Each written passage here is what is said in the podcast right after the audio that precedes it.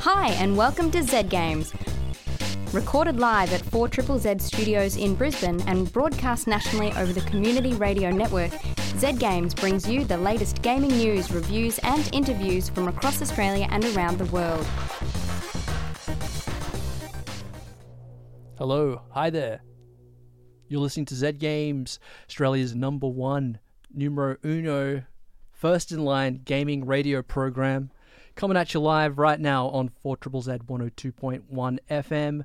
We're also heard on Z Digital or around the nation thanks to the Community Radio Network. And I am the host, Razor. And Lee is the co host. It's true. I am the co-host. The Yes. co-host. The, well, there's two co hosts now. Well, I mean, Wow. so you're a co host. I mean, What about me? listen, Adrian. We'll get to you. I think by this stage, I'm the co-host, Yeah. and my assistant. assistant co-host. Yeah. It is I, assistant co-host Adrian Averill. How you going? Thanks for tuning in. All good.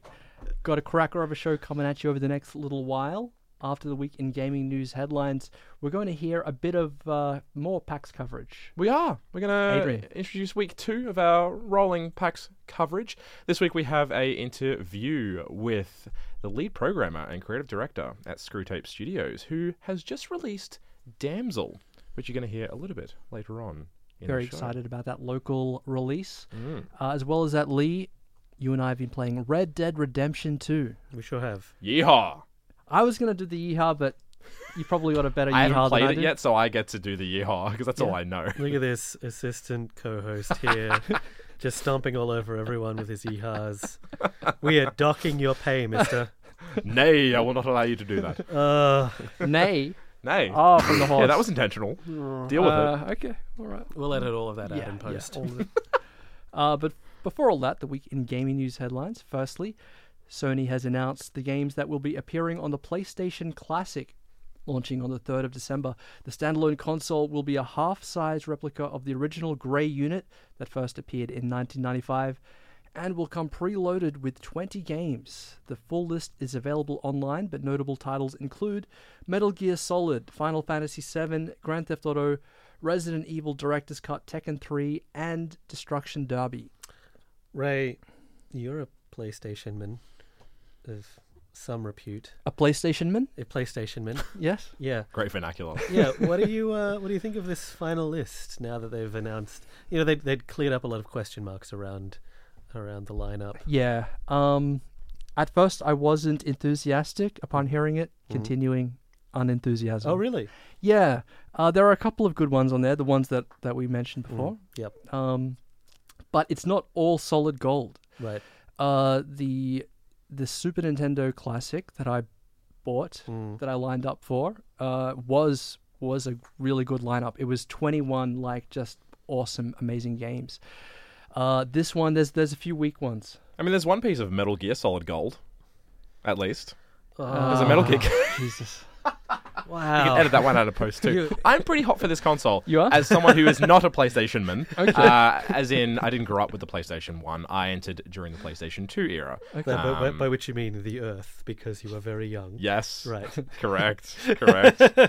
uh, so I'm pretty keen to get my hands on some original GTA, um, some Resident Evil, although I've played it before, um, and some Tekken in a really cool, compact looking console. It's it's it's very chic. You know, I feel like it's just it's it's something you would buy. Even as a display piece, albeit a very expensive display piece, regardless of whether or not it, it could play the games. So I'm, I'm I'm pretty keen for it. Yeah. Yeah.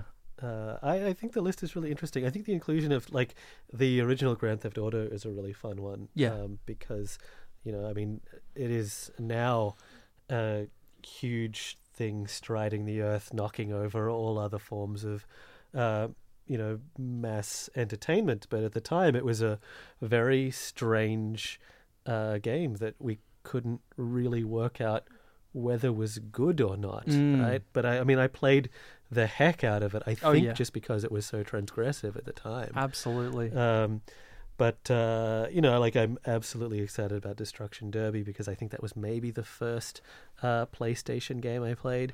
Tekken One was also right up there. Mm. Tekken Three was around the point that I definitely realized that Tekken games are bad, and you can fight me uh, Wow. on, on that matter. Mhm. But uh, I mean, I, I haven't really, I've never really played them, so I mean, okay. well, now you, you get a chance Buyer to play like, the good one.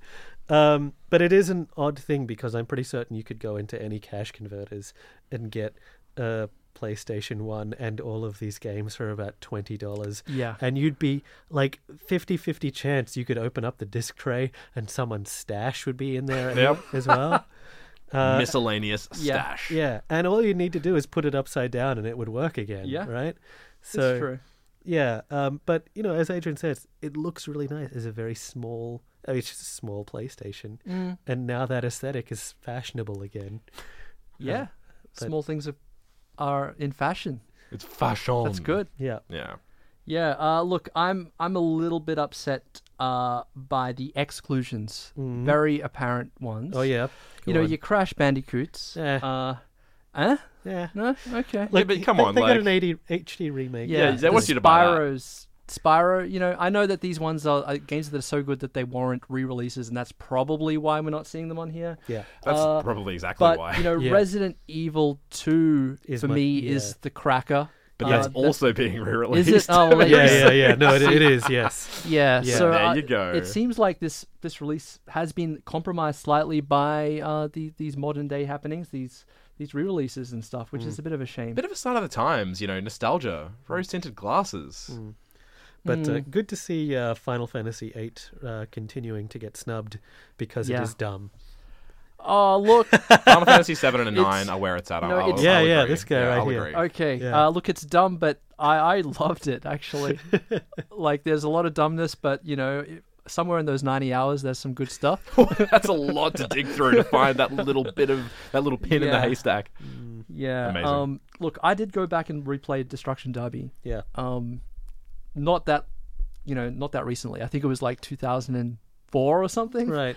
Uh, but that was that was enough to make me realize that it was pretty crap. Yeah. Yeah, I think Destruction Derby's pretty cr- uh pretty crap game, so it doesn't hold up. Oof. Gran Turismo, the original, that would have been lovely to have Right. instead of uh, Destruction Derby. Anyway, I could go on for ages and ages. Um, so yeah, I shan't be picking this one up. Oh wow. PlayStation Two, when it rolls around, the PlayStation Two Classic, You- I might be on board. You're gonna be there for that maybe. because I mean, again, that's like thirty dollars in cash converters, yeah. and and you almost certainly get Yeah. someone's stash. So there's already the, been uh, a PlayStation 2 Slim. So what will they call that one? The PlayStation 2 really, really slim. just PlayStation Two Classic. yeah, You know. I think that's the kind of the terminology. That's fair. That's the Yeah. way it's going. Yeah. Uh, Red Dead Redemption 2 parent company Take Two Interactive and British magazine publisher TI Media have settled a legal dispute that resulted in TI Media donating one million pounds to charities chosen by Take Two. It's unclear what the lawsuit pertained to, as it wasn't filed publicly. But an article on the Trusted Reviews website has been taken down and replaced with an apology message. The article in question was an expose piece sharing leaked information about Red Dead Redemption 2 that had been gained from a confidential corporate document. The three charities chosen to receive the money were the American Indian College Fund, the American Prairie Reserve, and the First Nations Development Institute. Yep. What, what what happened here? Uh, they had acquired some documents. Hmm. Um, they had released them because they're press, and then they ran into the legal machine that is uh, Take Two Interactive, and they apologized profusely because they didn't want to be smashed into the ground. Pretty Mm. much, They right? got- yeah, they got Yeah. steamrolled. But I mean, great choice, I suppose, to actually donate that money. Mm. Yeah, that's that's nice. I That's mean, it the- was yeah. still like at gunpoint. Hmm. Um, like a hold up. Yeah, Mm. Wild West hold up. That's right. Yes. Uh, weird one, honestly. Um, you know, the press should be able to report on news if it's news. Um, Yeah, it actually sets an interesting precedent, one that might be bad for, I guess, games press, games journalism, uh, because we've seen a lot of leaks come from this sort of thing, like from leaked documents, from insiders, um, anonymous sources saying stuff, stuff like that. That's how half of these news uh, articles get written, you know. Yeah. And so now that there might be a precedent where games press aren't allowed to publish things that haven't been officially announced, Mm. it seems very restrictive Yeah. and uh, you know not in the spirit of journalism. I mean, I think back to all of the uh, the amazing leaks that uh, we've been privy to, uh, like the announcement of the character of Sonic the Hedgehog. Uh, that was that was first announced here on Zed Games Uh-huh. many years ago. Yes. Uh, wow, I missed this. yeah, the uh, the you know the birth of Luigi. Uh, Yeah. another one that uh, we broke that story. Yeah. You know, Don't remember. Don't you remember when we announced the upgrade to the Atari console, the Yeah. Atari Twenty Six Hundred? That Yeah. was the second one. yeah, yeah, Yeah. that was us. Really, Breaking- I, I've entered this show after its peak because that's incredible. Oh, a lot of people have. But We've got to bring on new peaks. This is. We've been coasting for a good long while now, Adrian. Um, Just you wait until I'm more than just the assistant co-host. I'll show you. That's it. That's it. uh, but yeah, um, it's gonna you know make it. I am gonna hesitate, you know, before I you know go around uh, revealing that Sony or Square Enix are working on another Final Fantasy, for example. Mm. You know, um, news like that not gonna get broken here anymore. We'll just have to wait till press releases. Yeah. Sorry about it. But Yeah. are they going to sue us? Are they going to sue you personally, Lee? I mean, what have you got? Well, they'll they'll sue you. Me. For, yeah. yeah. Well, I don't have anything. Jokes on them. Well, yeah, but they'll they'll take what little you have. Yeah, I mean, they can take my Super Nintendo Classic Yeah. out of my still living hands. Yeah, they'll My- take the, those hands too. I- Those nice hands. Cheetos. Wow. Cheetos dust covered hands. Oh, Yeah. gross. Yeah. oh, that's what that orange stuff is on the panel. Yeah. No eating in here. Hmm. Yeah. That was- I'm that- not that was- eating in that here, was just what letting they everyone like- know. that was what they like to call a joke. Yeah. Uh, and lastly, 2018's annual BlizzCon event has left some fans disappointed and angry, with Blizzard Entertainment taking a fair amount of backlash online. Fans were pumped with anticipation, fueled by statements made prior to the convention, alluding to a big Diablo related project that would be unveiled, with many speculating it would be for Diablo 4. Instead, an announcement was made for Diablo Immortal, a game developed by an outside studio exclusively for mobile. During a Q&A session immediately afterwards, one fan asked if, if it was an out-of-season April Fool's joke. No release date was given. Two thoughts on this, and Mm-hmm. I've got to say, not not a big fan of some of the sentiment coming out of the community Mm-hmm. directly at Blizzard and its developers after this announcement. I think more than ever, it's important to consider the fact that game developers are human beings. They are working on these projects for many months and sometimes many years. These are their livelihoods. And I think when you come to an event like BlizzCon and you're standing up and essentially reducing the product of, of years of or, or months of hard work to an April Fool's joke or, or, or trying to relate those things, it's it's quite insulting. At the same time, I understand that from a marketing perspective, saving this announcement for your flagship sort of announcement Oh yeah. um, at a convention where your hardcore fans are in attendance Yep. is a little bit tone deaf. I think it's it's not so much tone deaf as it is like total amateur hour for for Blizzard to not anticipate that especially at this point we have seen other big companies announce mobile versions of these big beloved PC ports and they have just been annihilated. E- EA keeps doing it despite the fact that people destroyed them over Dungeon Keeper, over Command and Conquer. Um, and uh, they really should have anticipated that uh, that these fans, these fans in particular, were not going to handle the the mobile version of this game, you know, as the only piece of news. They're not going to take that well. That's the thing, right? Like I would 100% play this game. Yeah. I've I've played Diablo um, on console. I'm not a I'm not a hardcore original PC Diablo player. I played it on PS4. I enjoyed it, but that said, what would get me back into Diablo would 100% be having it on my phone. Yeah, but this should have been like a start of show announcement. You don't you don't wrap the thing up with this. In terms Uh, of yeah, like show pacing, and if a show is meant to be like a roller coaster, you know, you don't and your peak is not that. Yeah, yeah. Yeah. Now they already had. They they specifically said that there wasn't going to be any Diablo Four news, um, hoping to kind of take the curse off this. That didn't work.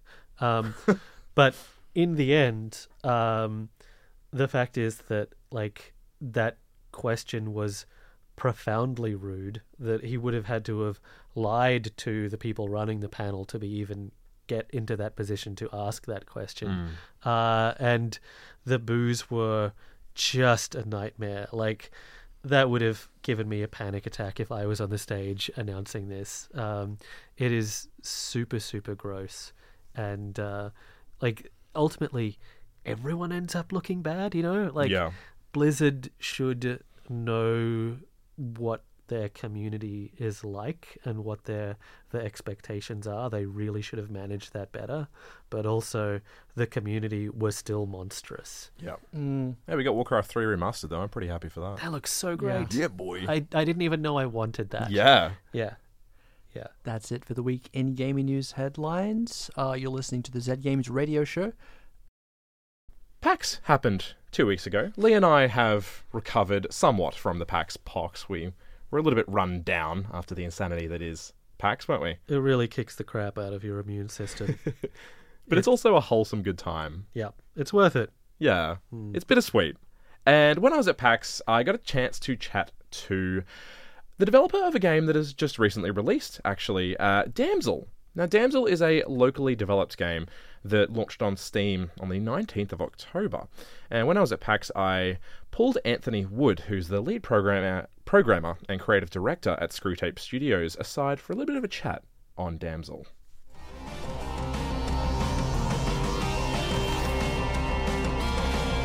Yeah, so Damsel is a, an arcade platformer. It's really based on you know quick reflexes and speed running and score attack and stuff like that. So um, Damsel is a is an agent with the Department of Sanguinarian Affairs, and uh, that's the government agency responsible for keeping vampires in check. And it looks like the. Uh, the Red Mist Beverage Corporation, which makes a blood surrogate for the vampire population, it looks like they might be uh, going organic uh, and including real human blood in their products. So uh, Damsel's been sent in to stop it. So that drink corporation, I'm sure, is not at all a subtle reference to another very popular drink. It's probably we, we're making a bit of a broader jab at corporate culture, and then you know the the, the drink is an analog for political idea. We could we could we could delve deep into the pretentious artiness of it, but it's you know it's also light and fun, and that that corporate vibe, and you know it's it's it's not cyberpunk. I don't think, but it's it's got that roots in sort of like cyberpunk, you know, goth punk, vamp punk. There you go. I just I just came up with that. Uh, can you just talk about, I guess, the experience of, of showcasing a game at PAX and a game that you just launched, uh, you know, just over a week ago? Uh, it's it's been very tiring, but uh, it's been pretty cool. Um, yeah, the game's getting received really, really well. People are enjoying it. Uh, a couple of big websites have covered it with their reviews, which is what you want as an indie. It's a really long four days for PAX. There's the first day where we're setting up and making sure the equipment works and you know, standing back, taking lots of photos and making sure people can see what's going on. And then, yeah, the three days of PAX, standing on the show floor are, um, yeah, my feet hurt. Let's say that they they they hurt after about the first two hours. But no, it's it's super fun, especially with something you've created and people are engaging with it really positively and you know having a good time and yeah, it, it's really rewarding. Yeah. In previous years, uh, I've, I've, I've actually had a chance to play Damsel when it's been shown off at other um, events like Game On in Brisbane in 2017 and 2018. Can you speak to what it's like showing off a game at a public convention that's complete versus a game that's in progress? Yeah, so you got to have a thick skin. First of all, I think that's the most important thing. Um, and yeah, people have a lot of ideas and a lot of feedback, and we we roll that in. There's no we we got to well, we try and have a lot of humility and go, okay, that might not make sense to us, but let's try and figure out why someone's giving us that piece of feedback. And we a lot of the time, most of the time, we try and incorporate that in. Um, so that's that's the best thing about incomplete games when you're at PAX and any convention. And then when it's done, not that it's done, but it's never done. Um, but then when it's done, there's that nice confirmation that the changes that you've made and the, the things that you've added, and people go, "Oh, that's a good idea," or uh, it's even better when they don't notice the thing anymore. You've added that change, and it, it completely smooths over some friction point in the game that you had.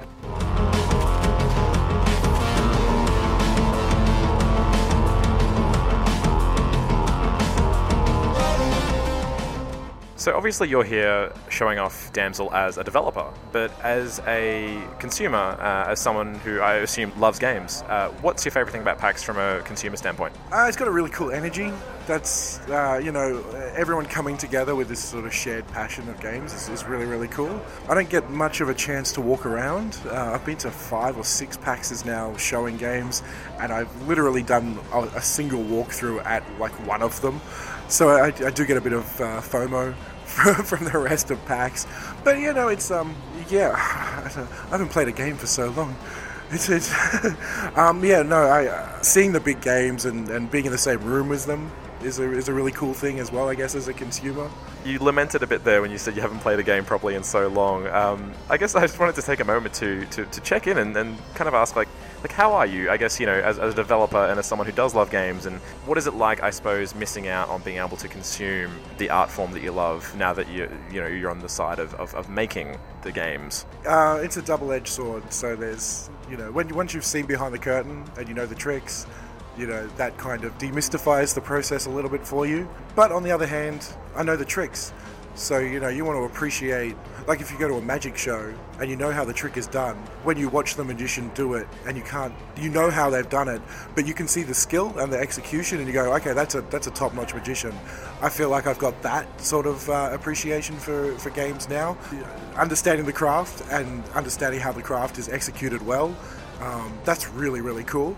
Um, sorry, um, losing my voice talking to people all down the floor. But then, um, but then there is a little bit of that magic um, that that you do lose, where where yeah, you, know, you have peeked behind the curtain, and it's like ah okay, you know. So yeah, you've got to I don't know, you have to suspend your disbelief from the craft a little bit. It's not it's not that bad. Games do it all the time. Like you know, I jumped into Far Cry 5 earlier this year, and you know, I was absorbed for hours. You know, I didn't pick it up again after that. I played it for like five or six hours, and, and it was it was absorbing, and it was it was it was heaps of fun, and you know, and it's something different from the game I'm making too. That's the other thing. Games are such a broad category these days. So you know, the thing that I enjoy and the things that I make, they're not necessarily, you know, overlapping much anymore. I like shooters, and you know, I, am a big Half-Life fan and stuff like that. But I'm making arcade games, and so you know, there, there's there's a little bit of respite there for me. Yeah. On the flip side, do you find that a lot of people who are coming to the convention and playing, you know, your game, are they just people who are enthusiastic about games in general, or have you experienced many uh, people coming to try out your game who maybe don't play many games? Maybe they're here because they heard it was Australia's biggest gaming festival and they want to check out games, and, and they've had a, I guess, a takeaway that surprised you because you're so used to the games. You know, you know what the magic, how the magic is made. Yeah, um, there's definitely two groups of people. Yeah, the ones that come and they just they just want to play everything. They just want to play every game they can get their hands on. That's really cool. And then there, yeah, there is that group that um, they're coming from the cosplay or they're coming for you know just the atmosphere as well because it's a cool place to hang out for a couple of days. And so when they pick up the game and they enjoy it, that's like that's really cool, you know. Or, or younger players like that haven't played many games, um, they're, they're drawn to the game, which is really nice because they don't have, they're not jaded by the hundreds and hundreds of releases and they haven't seen it all before. Um, so that's really cool watching them pick up the game and play it. Uh, and as well, they don't have that. Um, they have less literacy, like less games literacy, even just with like how controls work and things like that. So it's it's easier for them to pick up the game because you know we've we've designed our game in a very specific way that is a little bit left of center of how you might normally play a platformer, and they don't need to unlearn what they've already learned, uh, and they they slip into it much nicer, which is really really cool. Awesome. Well, Anthony, thanks for taking a breather with me away from the very, very busy show floor. Uh, all the best with Damsel in this launch period and also for PAX. Awesome. Thank you very much. On Zed Games, you're listening on 4 Triple Z 102.1 FM. And we just heard from Anthony Wood, who spoke with assistant co host Adrian Navratil at PAX Australia two weeks ago. Had a jolly old time down there, did you, fellas? It was a jolly old time, despite the fact that I was the only roving Zed Games reporter in attendance at the event. What a lofty task for an assistant co-host that is. Yeah, you got to work your way up that, that ladder, man. Can I get a promotion, lads? Would that be all right? I'm thinking of demoting you actually to uh, assistant junior co-host. Wow. Yeah. Can't Yeah. believe you've done this. Yeah. We spend a lot of time talking about our internal politics here on the Zed Games radio show. Yeah. No complaints yet. No, it's fine. Despite Yeah. the fact that you have Cheetos in the studio. Yeah. no Cheetos. oh wow. Okay. Listen, listen to the the assistant junior co-host here. Got to keep you in check. yeah, just as long as the listeners know what the hierarchy is of the people that appear on the show, because everyone is so important. You know, we have to keep refreshing it every few minutes. Hmm. Uh, but yep, good job on the interview, Adrian. No Uh, worries. we might Show demote or boss promote- Ray. Demote or promote you, just depending on which way the coin flips. Wow, it's a coin flip. I thought you were going to say which way the wind blows. Maybe something a bit more, I guess, uh, predictable. Yeah. Okay, nice to know my hand is in, my, my fate is in, you know, the hand of a coin. Hmm. Interesting. Uh, yeah, so it's a, you know, turns a phrase like that that really uh, endear you to both us and the listeners. Yes, yes. How about we just move on, okay? Sure thing. Yeah, you better. We can Uh, rubbish you after the show. Yeah, you can rub it in later. Uh, Lee. Yeah. Big game was released. A lot. Like, when was it? Anyway, who cares? Red Dead Redemption Two. What game's that? Never heard of it. Uh, yeah, big massive game. Oh boy, I got it on re- release day. Yeah.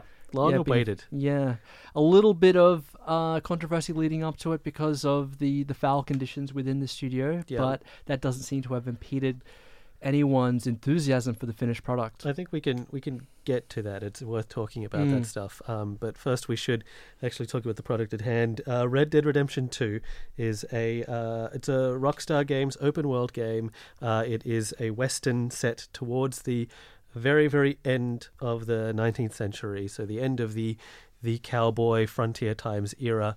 Um, it's a prequel to Red Dead Redemption 1, which makes things difficult to talk about. Uh, but uh, it is a game that casts you as outlaw Arthur Morgan, a member of the Van der Linde gang, as you escape from the law while also hoping to find fortune and just a place to call home in the fakey American West that Rockstar have created.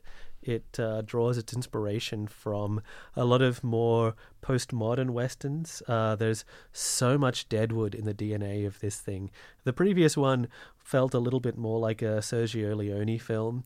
Um, with uh, allusions to some of the more modern classics, but this is very much a western dealing with um, with the politics uh, and the hardship of the the frontier, as well as the the perception of the fading of the the freedom and the American dream as the the government starts to to settle this this otherwise untamed nation. Hmm. Um, I think it's amazing. i Yeah. I never want to do anything else except play this game. I resent being here because it means that that I'm not playing Red Dead Yeah. Redemption 2. This is Red Dead time. Yeah. that's that's being wasted right now. yeah, Lee. yeah. Maybe this is how I get Uh, my, my promotion. But yeah, when you like leave to play Red Dead.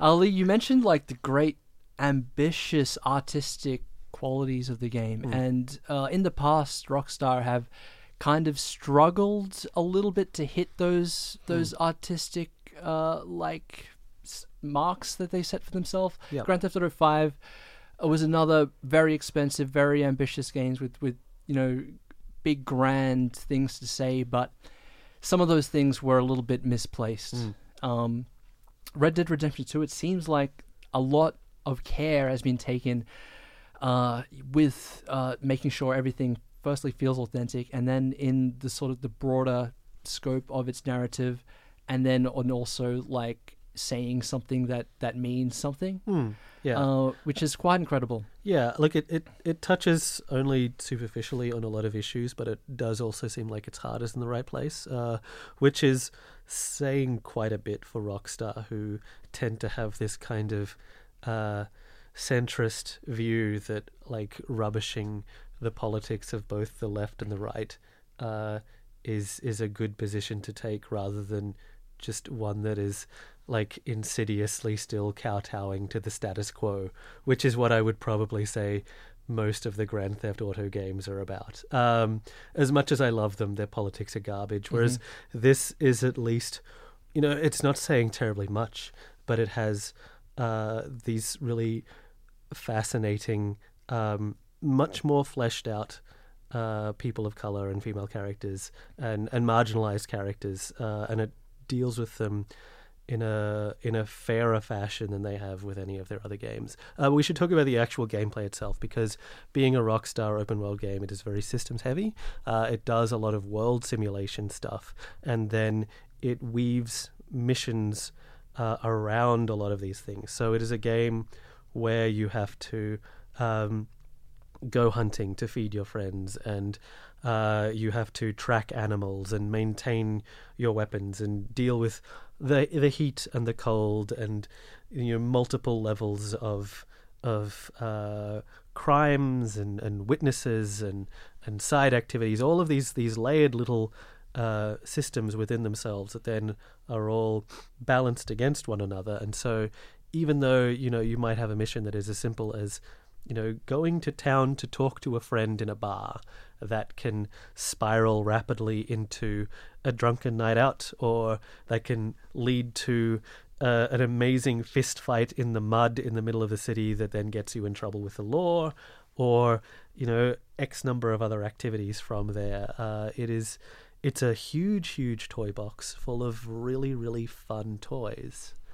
And you're going to be accessing a lot of that through horseback riding, I imagine. There's a lot of horse stuff, yeah. How does that feel? It's so good. Like, uh, I am, I think, Australia's premier video games horse uh, enthusiast. Okay. Uh, Wow. I, I I can't think of anyone else in this country whose credentials on on measuring the authenticity of video games horses are equal to my own. Not only is he the the show co-host, he's Yeah. the horse enthusiast. Yeah, yeah. Wow, yeah. Lee. Uh, lot of lot of horses in my backstory, um, but uh, these are good horses. These feel like real horses. Yeah. Um, in in a way that few horses have, have ever gone. Yeah. One of the things I loved about the original Red Dead was the horse animations were so on point compared to every other game I'd ever played. Just right down to the animations of the of the muscles and Yep. the, the sinews in those muscles Yep. moving These- as the horse are would gallop across even the more country. detailed than those. Uh, and also, you can finally get your horse to back up, which is very hard to do in real life, uh, and so most games don't do it. But the horses in Red Dead can actually go in reverse under duress, which Mm. is uh, it's good to see. There are so many systems just relating to the horses as Oh, well. yes. Like, uh, you can name your horse. I named mine Graham. Good. Graham. Uh, Yes. You have to like take the saddle off, and you can put on a new horse if you like. Mm. Uh, you can brush your horse. It gets too dirty, and, and that affects its stamina. Your bond with your horse uh, grows over time, and it becomes sort of more receptive to your commands and, Mm. and gains more stamina and, and things like that. And so, you can really get invested in in your horse. Oh yes. It sounds wonderful. And if your horse gets hurt, which is likely to happen, uh, it is absolutely the worst thing in the world to see your horse like dying on the ground in front of you. Uh, they can straight out die, which is awful and should never Oh, happen. no. But I was in a a gunfight with a rival gang that jumped me on a bridge. Uh, and I defeated them all, and then turned around and realized that, that my horse had copped a bullet, a stray bullet in the gunfight, and it was just lying on the ground, struggling. And I ran like back to town, and it took like five minutes in game to run that distance to get the horse medicine that I needed to resurrect my horse, because uh, that was absolutely the worst, and poor Bobkin didn't deserve to uh, go down like that. Mm. That's wonderful. I haven't felt a feeling like that since playing Breath of the Zelda Breath of the Wild. Yeah.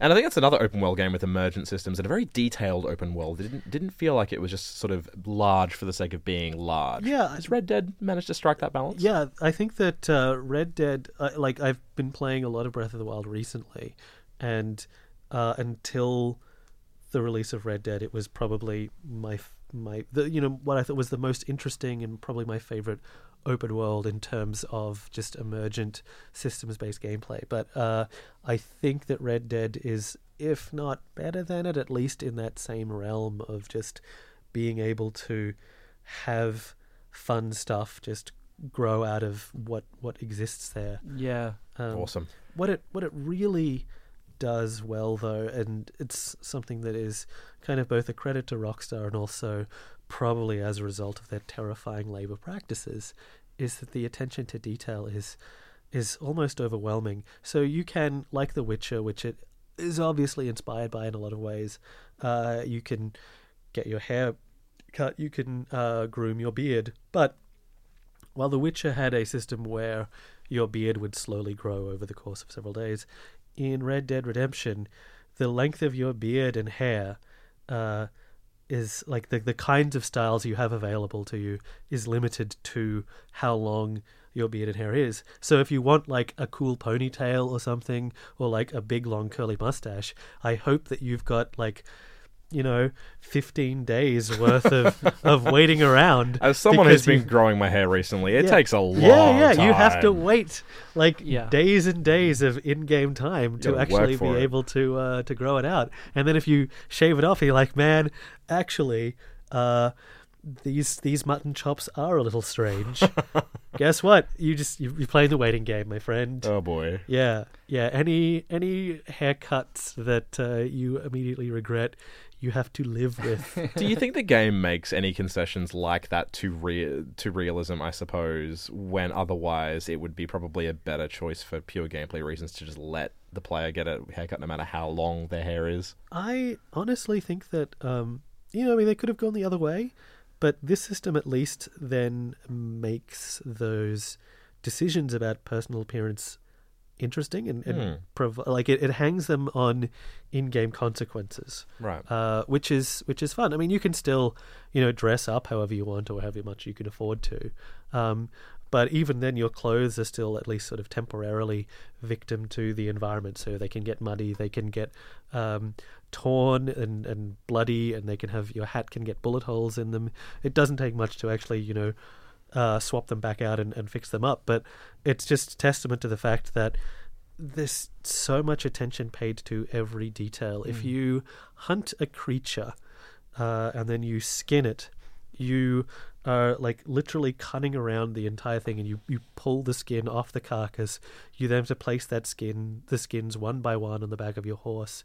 Then you can like pick up the carcass and carry it over there and place it on, on the creature's back. Uh, it will leave behind a smear of blood from the carcass. If the carcass, if your horse, for example, gets startled, the carcass will fall on the ground, could land in the mud, could get muddy.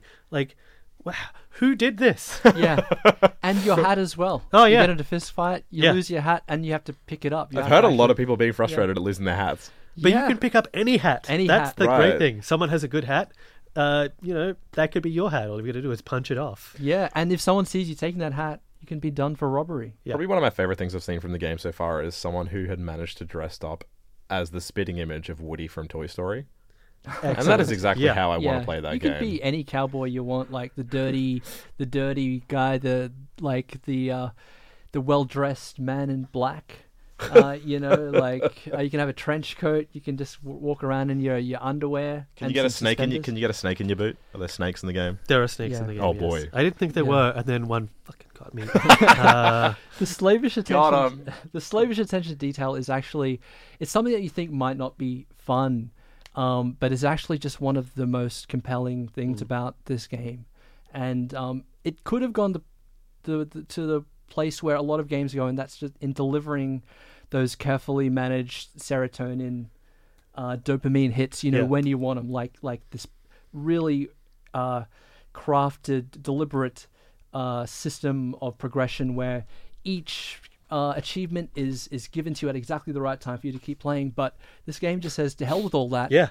This is the most just hardcore realistic cowboy simulator and this is what it's like to be a cowboy and you know you might just be walking around the desert for three days and you you'll you need to eat something and you'll have to like you know brush your your your horse you'll have to do crappy things and and rob people for money and stuff but you know who cares like this is this is uh, the game It, it it does move at moment to moment. It's quite a glacial pace, um, but I don't find that frustrating at all. And I think it is just because those those moments there's so much detail in every single thing. I was playing poker against uh, a bunch of cowboys, and I realized that I was paying like two cents a bet. Right, so the stakes were nothing. Big money. I I played for like an hour, uh, and there's no skipping any of the animations. You know, they're just like handing out individual chips, handing out cards individually. Everyone's taking their time to like have a look at their cards. All of these motions are fully captured, and then uh, and then they just play out.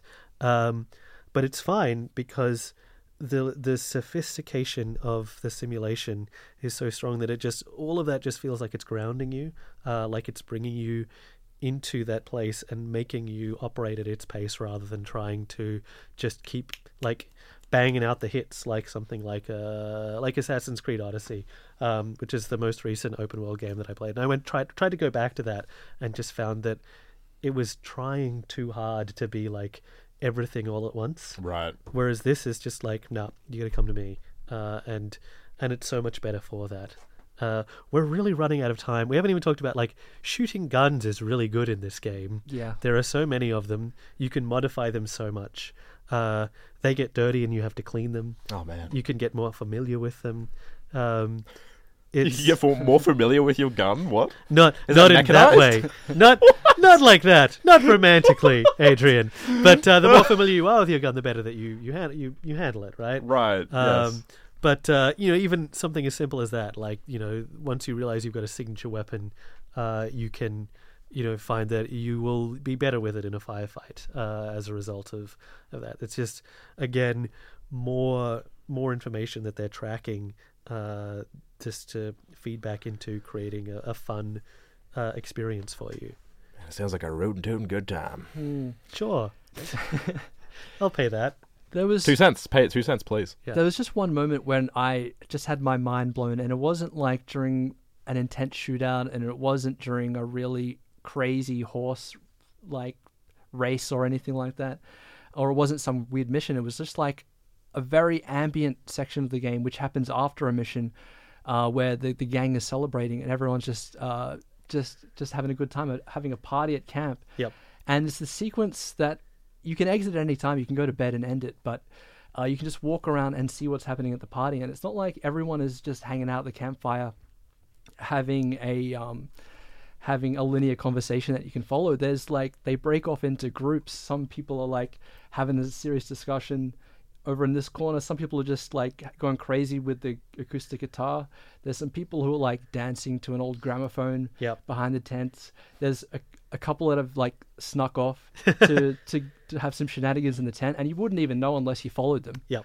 Um, and then like things happen, like the the the, peop- the person with the guitar moves over to another group, and the songs like they just keep singing different songs over and over again, like like at least five different songs, and you can join in if you want. And your character kind of mumbles through the verses sometimes when he doesn't know the words, That sounds amazing. and it goes on for like 25 minutes and i was just like taking it all in Mm. and when it was absolutely incredible and then like you just realize the sun's coming up and it feels like you've just been partying with this gang all night It really And I- does, yeah. and I, and I was just blown away by the level of detail they they put into it Yeah. Yeah. I can't wait to play it.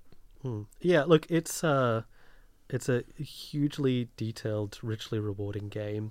Um, I think that it is, you know, worth asking the question of whether the kinds of labor practices that uh, Dan Houser from Rockstar was boasting about the fact that uh, at first he was saying that there were, you know, the team was working hundred hour weeks uh, getting this game out the door, and then he backtracked and said that it was just the writing team and very few people, you know, were actually doing that. Blah blah blah. But we we do know that Rockstar is a company that uh, has a serious issue with crunch. They also are known to reward their devs afterwards. Um, but uh, it's it's tough to see that you know a company as successful as Rockstar with the kind of uh, bank that they do couldn't just you know push a release back, hire more people on, rather than force people to work what is like absolutely dangerous uh, hours, especially given that they have a precedent for doing this.